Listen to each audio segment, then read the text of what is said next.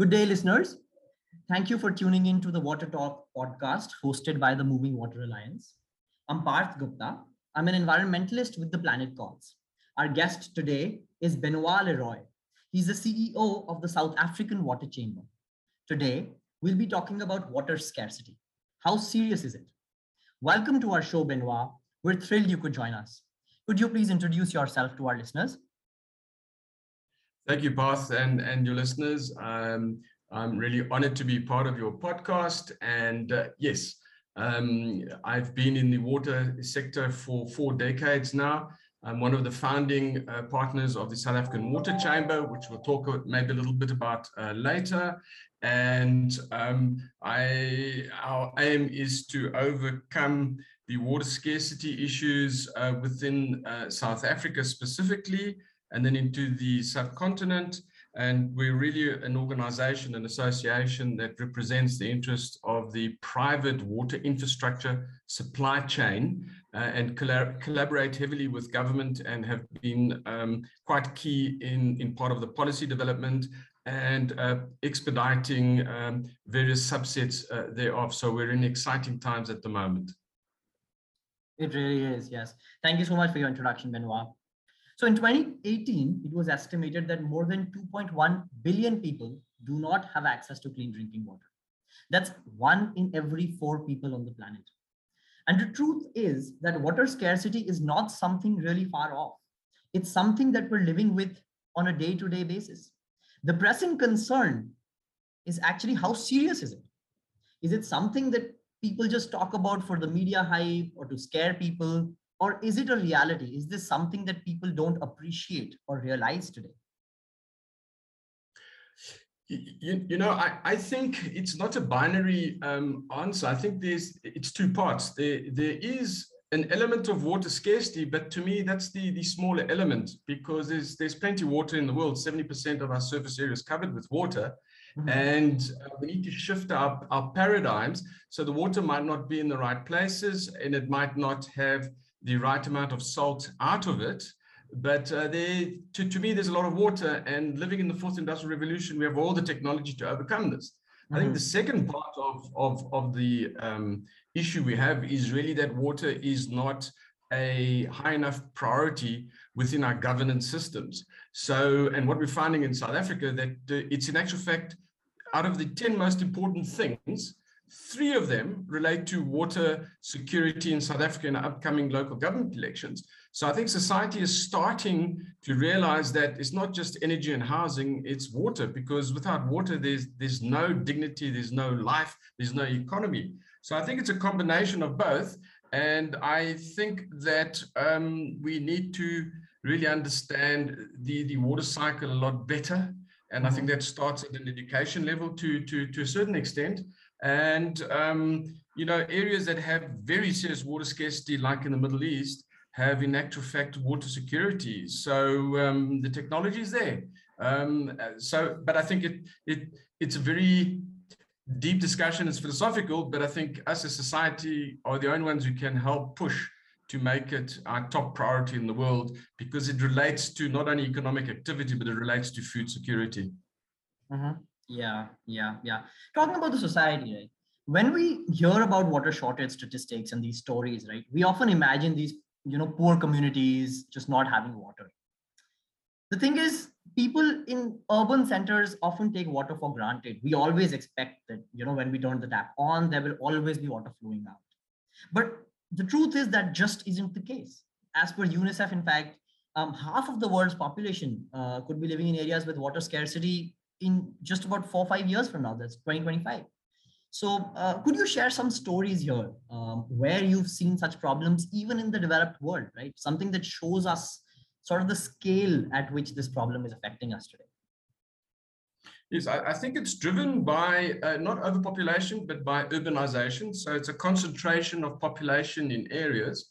And, um, you know, a thousand years ago, that used to be driven uh, by water and trade was driven by water, and cities and towns were all um, around water, either on the coast or on a river.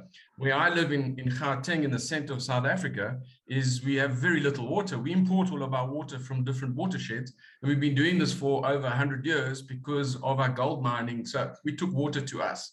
And, and so if you look at the situation in Cape Town, which is a mixture of first and, and third world, is they nearly ran out of water um, you know, a couple of years ago with the uh, so-called day zero, and we're going to be the first town of, of four point one or two million people that would run out of water.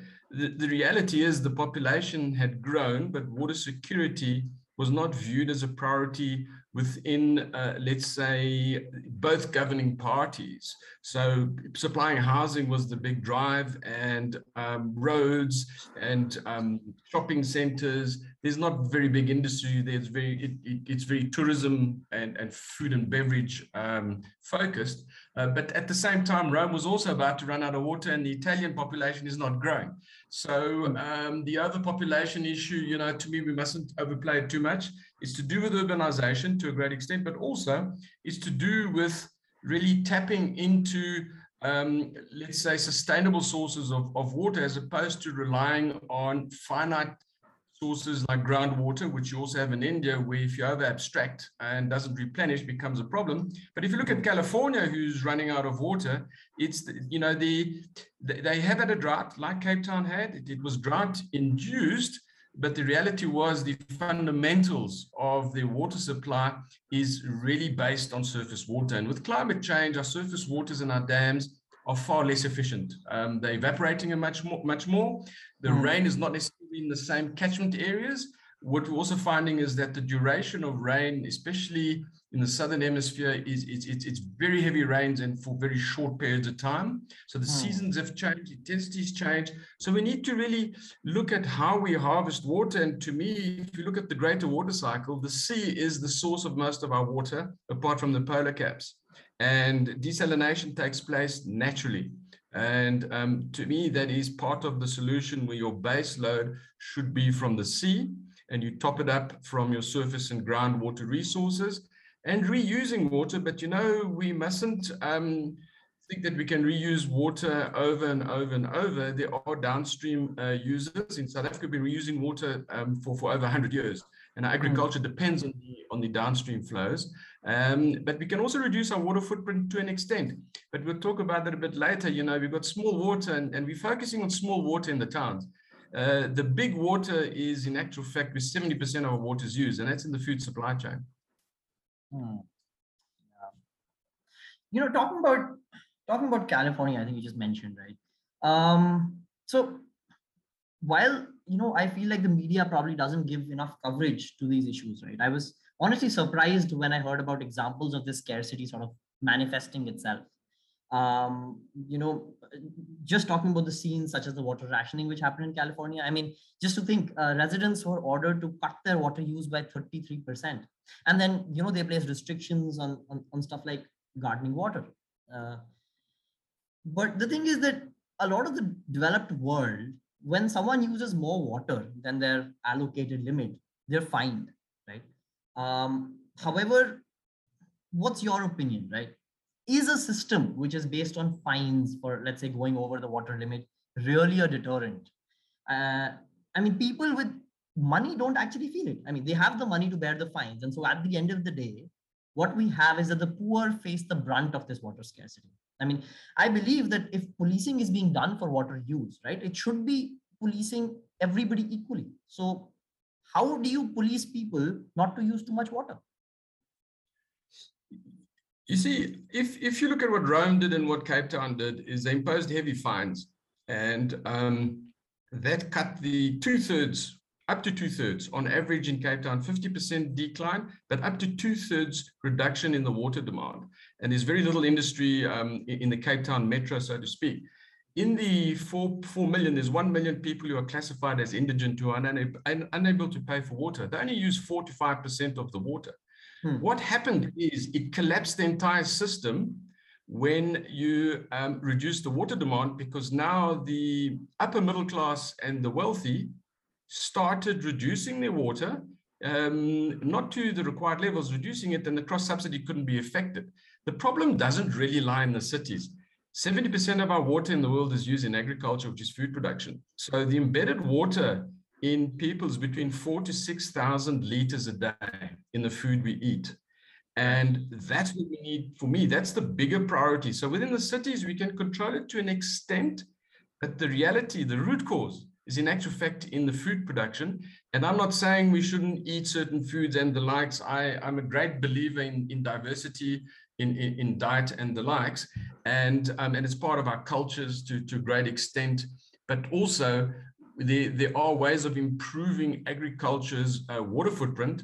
And that, you know, just saving ten, twenty percent on agriculture is going to have a much bigger impact on uh, within, you know, within the towns. Having said that, in the towns, the biggest wasters of water are not the people, it's the government's distribution systems.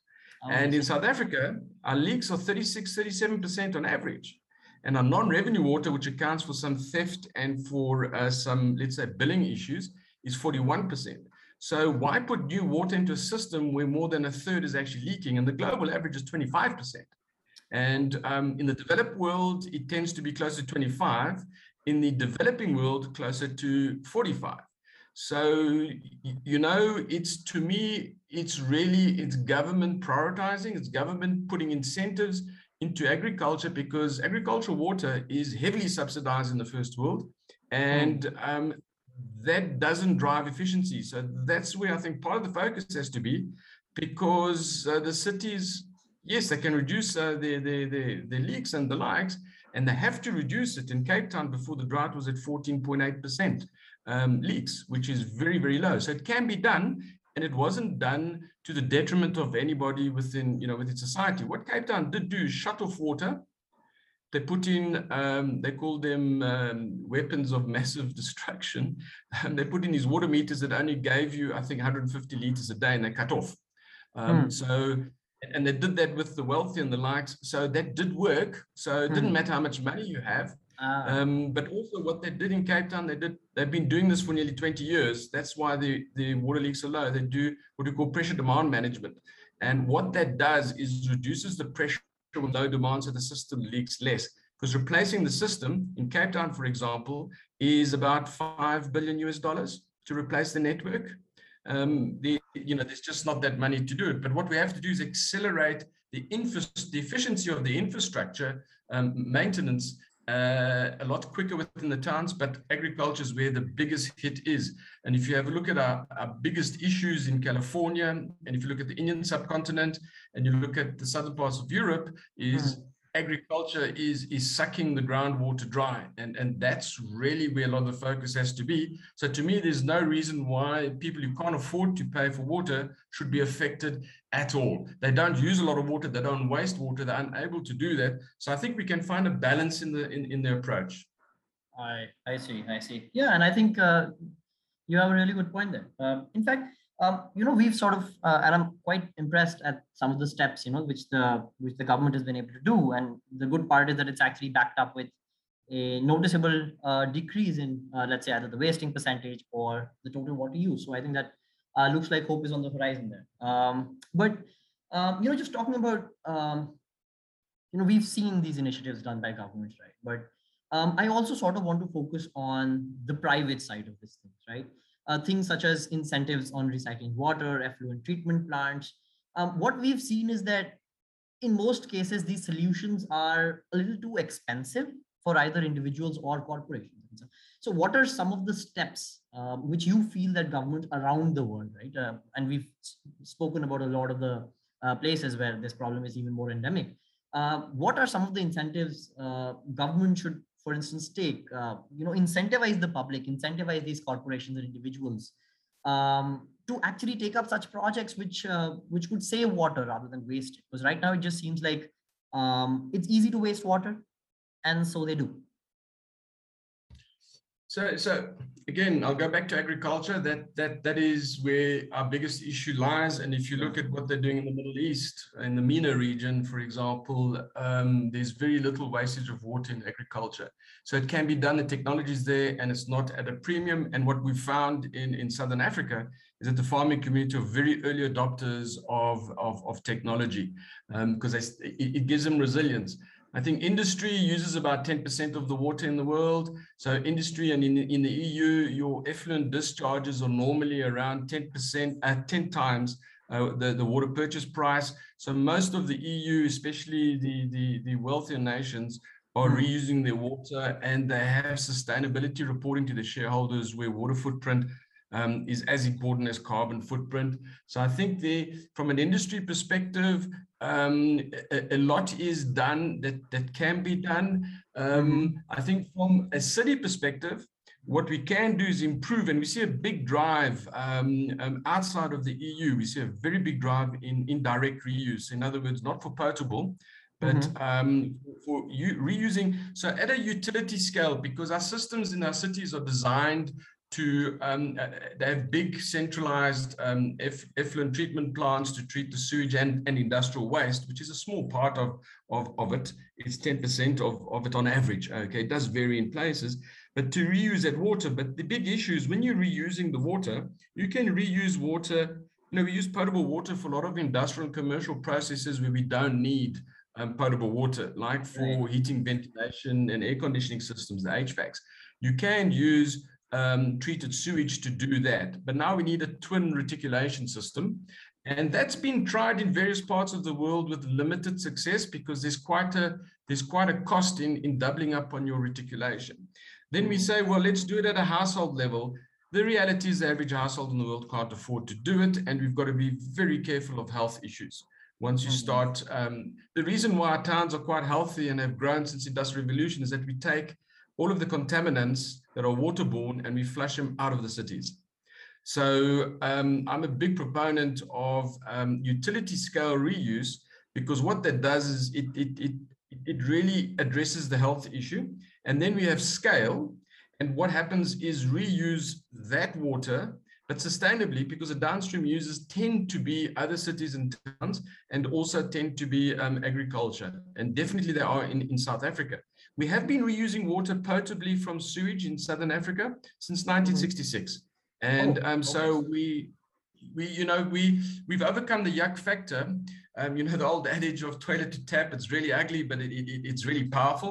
Um, mm-hmm. But we've done that in South Africa because we've been, you know, water, let's say water wise for a very long time. And there's a whole stream of projects being developed as we speak now at utility scale to do that. But it will not only be for potable, be for potable, commercial, agricultural, and uh, industrial use. Um, so for us, you know, the technology is there. It's not a matter of not having the technology. It's a matter of having a correct mass balance in each catchment area and in, and in the country. Uh, so, and there's, the E U is embracing this, but it has, it's very behind, for example, what South Africa is doing and what, let's say, California is looking at doing, and what Singapore has been doing, mainly on the back of a lot of South African technology. So the technology is there. It's a matter of society being more comfortable with reu reusing water, and it's safe to do. And in actual fact, we can do it very economically. I see, I see, I see. And, um, you know, personally, I feel like uh, just given uh, agriculture is such a sort of high water use uh, uh, sector of the society, right? Especially coming from the Indian subcontinent, I, I definitely feel that easier access to the technology, as you mentioned, right? It, it's definitely something which I've seen happening already here. Um, so, it, you know, again, one of those positives uh, which seems to be coming out of the system. Yeah. Um, but, you know, just shifting gears a bit, um, and I was just curious. So, uh, you know, we've seen sort of the success of the carbon credit system. And you've also mentioned how um, effluents are generally uh, ten times the rate of, you know, uh, water for input, right? Um, do you think we need to expand these ideas and to other parts across the world? They need to be, um, you know, sort of more well accepted into the society. And if yes, which ones do you think are running at the forefront right now? I, I have mixed feelings about the carbon credits. Uh, I don't think it's worked. Uh, mm-hmm. I think the intention is good because we we we we haven't addressed climate change. So, you know, carrying on with industry in, let's say, the industrial north, and mm-hmm. offsetting it by buying credits in the less industrialized south, southern hemisphere, to me hasn't worked. So, you know, I don't know if that would work in water. What mm-hmm. I do know, there's, there's a large part of society that believes water is a human right. Now, if you look at the small water, that might be a human right, but seventy percent of the water is not a human right. Food is not a human right. Dignity is, but food is not a human right. We don't give free food to people in towns. We do give free water up to a certain level. So, you know, in the trading of water, and so if, you know, credits is a trading platform, the trading of water insinuates a privatization of water, hmm. which is, generally speaking, especially in the developing world, um, not on the table. And um, in South Africa, water was nationalized, and I do not see that changing very easily. Whereas if you look at Central Europe, water has never been nationalized, and it's run at a decentralized local government level, but they've got plenty of water. So it's a lot easier to do. Nor- Northern Australia is trading in water. California started trading in water.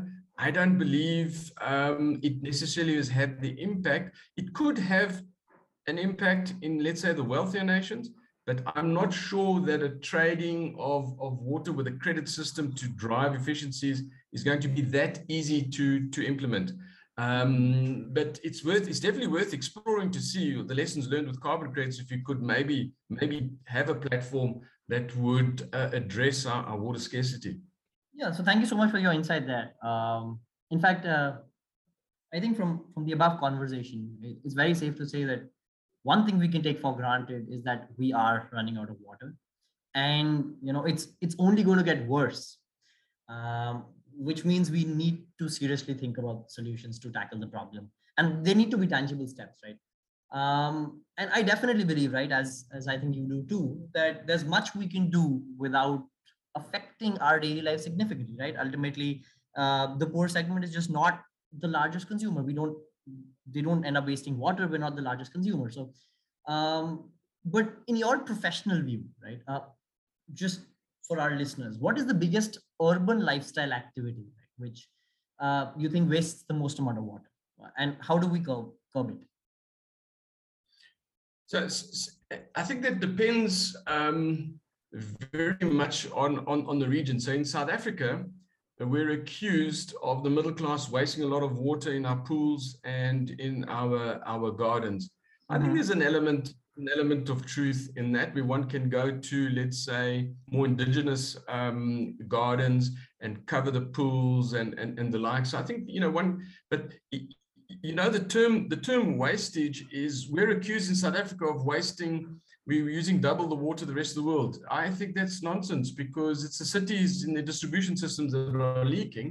Um, you know, I think water is underpriced in general in cities, so it gives less elasticity into, um, let's say, doing appropriate as, you know, asset management.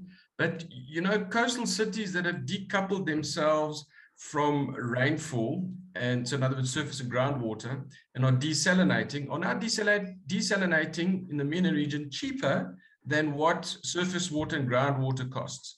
And these are the latest um, uh, numbers. So we're talking, so it's cheaper than South Africa. So what we need to do is look at the supply side more than the demand side in the cities, hmm. you know, and, and, and decouple ourselves from, let's say, the finite groundwater and surface water, because seawater is infinitely renewable and it's part of the water cycle, but the engineering has to be done correctly, and where it's done correctly, we see there's no environmental impacts, there's only enhancements. Um, and what we've seen in Australia, for example, is that with the coastal cities who are using more baseload desalinated water, is that their inland um, water catchment areas have re-established themselves, and that's attracting more tourism, more wildlife and tourism and the likes, but making more water available for, let's say, the, the wine production, so so the, the agriculture. So, you know, I, I I think the biggest waste of water, well, the fact is it's government, it's the water distribution system, so that that must be sorted out. And really, you know, we need to stop bashing the middle class who sustains um, everybody else. Um, so if you want to have a pool, cover it, so be it. You have a garden and the likes, and charge appropriately so that that that water can be paid for, and the and the provisions can be made for asset management in the long term, and that the indigents can also be uh, cross-subsidized. Okay, yeah. So you know, but in a healthy economy, everybody can pay for water, and and and yeah, and let's just make sure that, you know, in our society, people, to be quite blunt, are not, the middle class are not worried about their water footprint, and and that to me is an education thing. So it's going to take a generation, mm. maybe more, and I think we can do a lot um, through podcasts like these and through the media, but also through the education system. And I'm talking primary level, that we need to be aware of our water footprints, because it is an issue. We're all aware of, of energy, because that gives us bandwidth to be on the internet, you know? Yeah. yeah, yeah, that, that's true. That's true. Uh, in fact, I think ultimately, I think it all comes down to, uh, as you said, right, public awareness, right? If people are more aware, we'll be more conscious of our water use. And also we'll be able to, you know, make our governments accountable, right, to stop being the biggest wasters of water. Um, and I and I definitely sort of echo your sentiments there. You know, one of the other sort of um, big things is, uh, and we've talked about it a lot here at The Planet Calls, is, is about fast fashion, right? Um, which is uh, definitely one of the up and coming culprits. Um, in fact, it's very hard to believe that one cotton t-shirt utilizes six hundred fifty gallons of water to make. But, you know, as, as you said, right, it's it's not even about how much water is utilized. But over and above that enormous water use, there's also rampant illegal dumping. And uh, all of these dyes, right, they ultimately find their way without being treated into the rivers and oceans. This is classic case of uh, not even not just using a lot of water, but end up, ending up polluting it um, with the effluents even more. Um, have you seen these problems uh, come up, and um, and how do we combat such industrial pollution? So fast food and fast fashion, or, or I agree with you, are definitely um, some of our uh, not aspiring habits, um, but it, it, it's really driven by a very extractive, um, let's say, instant gratification society. And the more evolved the society becomes, the more it relies on fast food and fast fashion. So, yeah, look, luckily, I think when it comes to food production, there's a lot of developments taking place that will um, address a lot of that. You know, the story of cotton for me is, is, is quite interesting, because hemp uses a fraction of what cotton does. And hemp got really sidelined by the big chemical industry in the Northern Hemisphere, starting in North America. Because, and they, they, they use the marijuana, um, but, but hemp, generally speaking, doesn't have marijuana. It's one particular strain that does. Um, and it was to, to for, for the rayon production and the viscose. So for the, let's say, the synthetic production, um, uh, hemp was really sidelined. But hemp, until the Industrial Revolution, was the fabric of choice, not just for clothing, but also for uh, tenting, uh, for um, sales on ships, for trade and the likes. So we need to look at alternatives there to an extent. But if you look at textile is, and in India, you're using a more and more C O two dyeing, which is a dry dyeing process. So you capture C O two from heavy industry. And what you do is you use that in dyeing, so there is no effluent. The um, Central Europe developed this technology just about a decade ago, and the biggest early adopter was India. And they're saying the overall cost is in actual fact cheaper. So if we start using more hemp instead of cotton, and then if we start using, you know, if you can't get out of fast fashion, we start using non-wetting dyeing processes like C O two. Mm-hmm. um, it's, there's a switching cost, obviously. What happens is we're able to actually counter these things. So we can carry on having our instant gratification lifestyle, if you want. Um, yeah. You know, so I think there are solutions, there are root causes um, and solutions. And I think government's role here is in actual fact to tax. Um, but the problem is when you when government taxes, does that money go stay? Does it get ring fenced? So in other words, you should tax where there's a wet dyeing process, so that that money can go into environmental rehabilitation. So the problem is is actually tracking the money. Whereas I think, you know, you should be you should phase out.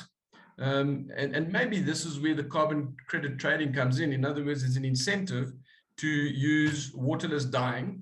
And, you know, the, the biggest culprits of, of, of effluents are in actual fact on the Asian continent. So from India right through to the Pacific Rim to China, where we have, you know, a lot of um, textile manufacturing. And, you know, the world is, is really guilty of sending it there because there was water and it's cheap labor. And I think it's starting to bite us now, and we need to, to relook at that. And I think COVID is helping us to re-pivot or onboard local manufacture. So we're seeing in the Western world a lot more clothing manufacture being, and, and dye stuff, so textiles, Uh, restarting, and also mining, for, for example, um, so that to reduce the reliance on international supply chains. How that's going to affect the developing world is we have to see, but I think in Africa it's quite disastrous. It's affecting the Af- sub-Saharan African continent quite badly, but it's also a wake-up call for us in that we need to start, you know, industrializing ourselves on a decentralized basis, as opposed to putting all of the industrial activity into one region in the world. Um, so I think COVID, one of the unintended consequences is that it's going to, I believe, improve our environmental um, uh, issues uh, quite markedly. Hmm. Wow, that yeah, that's uh, definitely perspective which I didn't didn't think of earlier. Yeah, because um, I feel like that's a lot of what, you know, the world today has done is shift their problems off to offshore countries, right? And And definitely, uh, we need to sort of remember that ultimately it's the same planet, right? And, uh, you know, you cause pollution somewhere else, it's going to come back to bite you. So, um, yeah, uh, I mean, that's uh, really, really good insight there, Benoit. Um, it's, it's, it's actually unbelievable how serious the water scarcity problem uh, has gotten today. And, uh, you know, small steps like just changing, let's say, the textile uh, dyeing process, um, or or even just awareness initiatives taken, right, Pe- by people like you or by me, right? They can really help us in tackling this crisis. Um, so, and and while, you know, I, I'd love to discuss this further, um, I see we've almost run out of time. Um, and we're really glad you could join us today, Benoit. Um, and we look forward to having you back on the show uh, sometime in the future. Thank you so much for your insights. Thank you very much. And I appreciate being able to support um, our water security um, um, mission that we have. Nice speaking to you and, and to your listeners. Thank you, Parth. Thank you so much. Thank you, listeners. Uh, we'll be back with you very soon.